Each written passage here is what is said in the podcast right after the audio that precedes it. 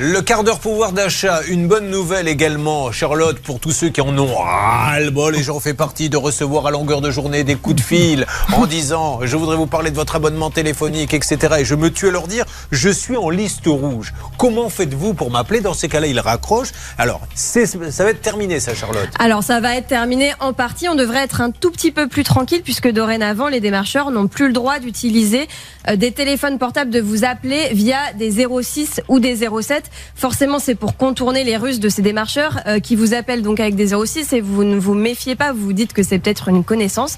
Eh bien, dorénavant, ils ne pourront plus le faire. Ils devront utiliser des numéros en 09 37 09 38 ou 09 39. Donc retenez bien, si vous voyez ces quatre chiffres s'afficher sur votre écran de téléphone, c'est que c'est un démarchage. Redonnez-nous les 09 09 37, 09 38 ou 09 39.